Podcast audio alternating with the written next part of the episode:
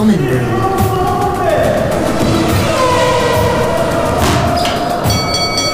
Sports Fix. Happy Halloween weekend, everyone. It's Ben Cullen here with this week's Sports Fix for you.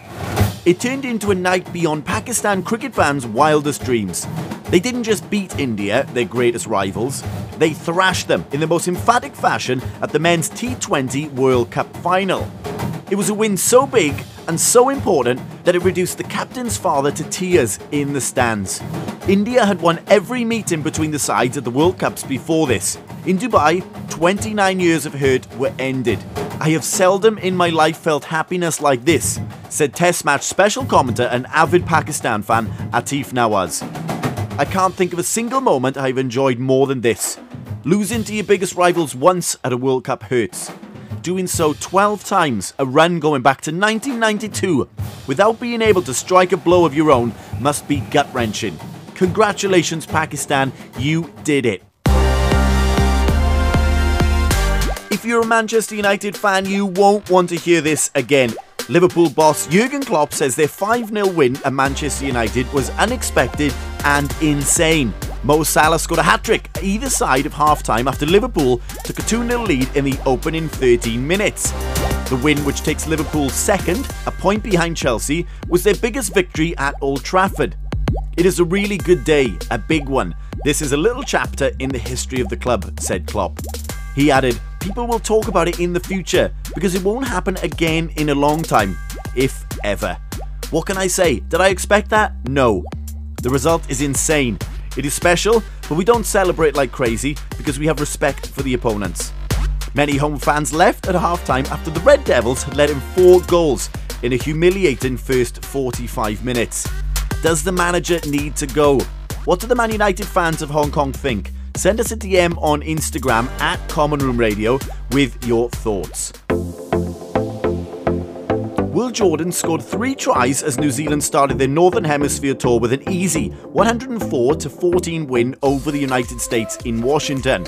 The home side scored their first ever tries against the All Blacks, but it was still their heaviest defeat ever to them. The All Blacks ran in sixteen tries with some of the squad's less experienced players getting their chance to shine. Sam Whitelock, who missed the later Rugby Championship matches in Australia, took over as captain for the All Blacks with long-term skipper Sam Kane returning in the second half after recovering from a torn pectoral muscle. But the Americans celebrated at the end of the first half as Nate Osberger broke free, evaded McKenzie and raced over the line, kneeling and raising his arms skyward as the Eagles made it fifty-nine seven. The All Blacks will face Wales in Cardiff tomorrow, followed by games in Italy, Ireland and France. We now welcome back Karen Tam to the studio in our Sports Fix Olympic series. She joins us via Zoom. All right, let's let's skip to the exciting part. Let's skip to the pinnacle when you got to the Olympics. How far before the Olympics did you find out that you would definitely compete in? It was quite close before you went to the Olympics, right? Or did, how long did you know that you would definitely compete in, in Tokyo? It was, I think, twenty nineteen, December. Oh, got it. Yeah, I was like a qualified while. Long time before. Yeah, because our relay qualified uh, in the Kwan Chu World Championships. Okay, fantastic. Yeah. I spoke to some of the other swimmers and their journey was different. I wasn't sure how yeah, you... Yeah, yeah, I understand. Okay, cool. All right, so you knew in twenty nineteen, and then let's just say in the, in the months to two months before the Olympics, how were you feeling? And then what was it like sort of getting on the plane, getting your kit and going to represent Hong Kong? Yeah, um, honestly, I've been waiting for that moment for...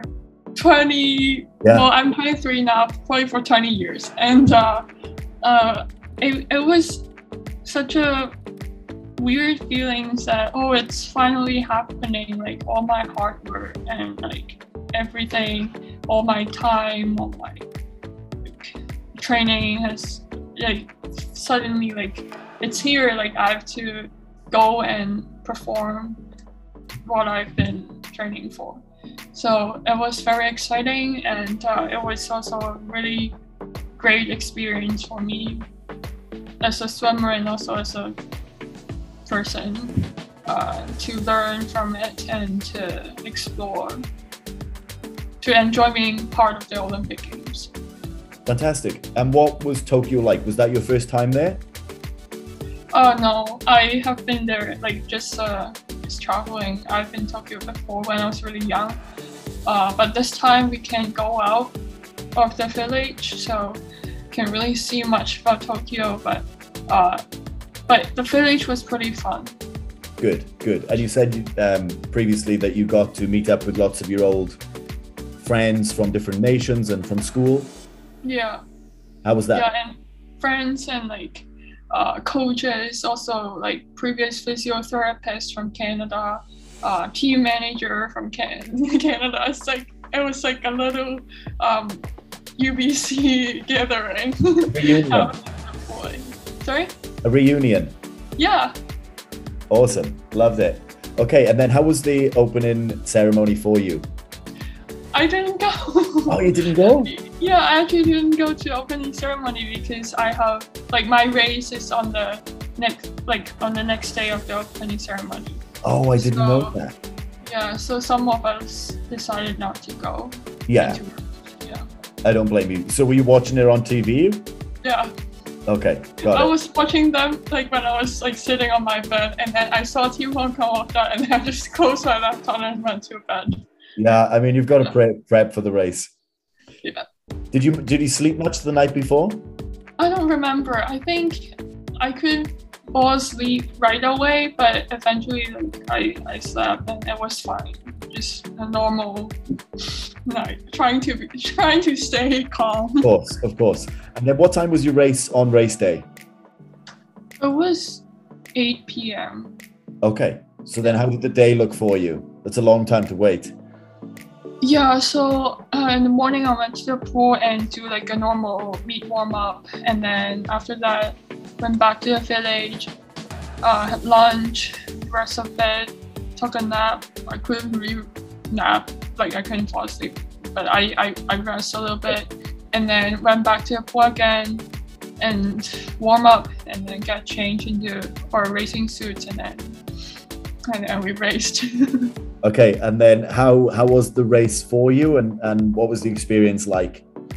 I remember I was so nervous when I was in the waiting room, like the um, like the what was what's it called? So like backstage, oh, like the marshalling room. Okay. Um, and then there's like a little gate that will like that is by the pool deck before we walk out. And then all of us are like waiting behind that um, door thingy, and then we were like so so nervous, and I was like breathing really like like just just being excited and nervous at the same time, um, because I was the first I was in the first leg, so I was actually the first person to dive in. I think I I swam pretty well, and I really enjoyed being um, part of the relay and being able to race in the competition pool, the Olympic pool.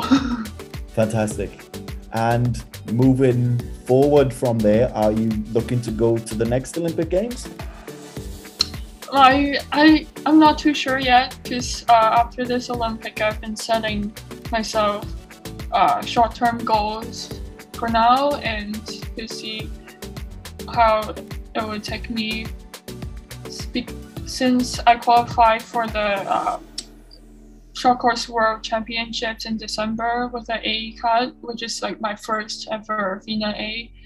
I was like, I was happy because I can finally make the A cut and get to go to the World Champ.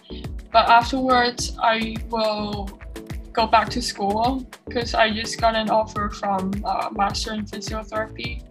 And I will try to balance school and um, swimming, like what I did in the university, um, and see um, how it goes. And where are you studying? Uh, in Hong Kong. You're staying here? Okay, cool.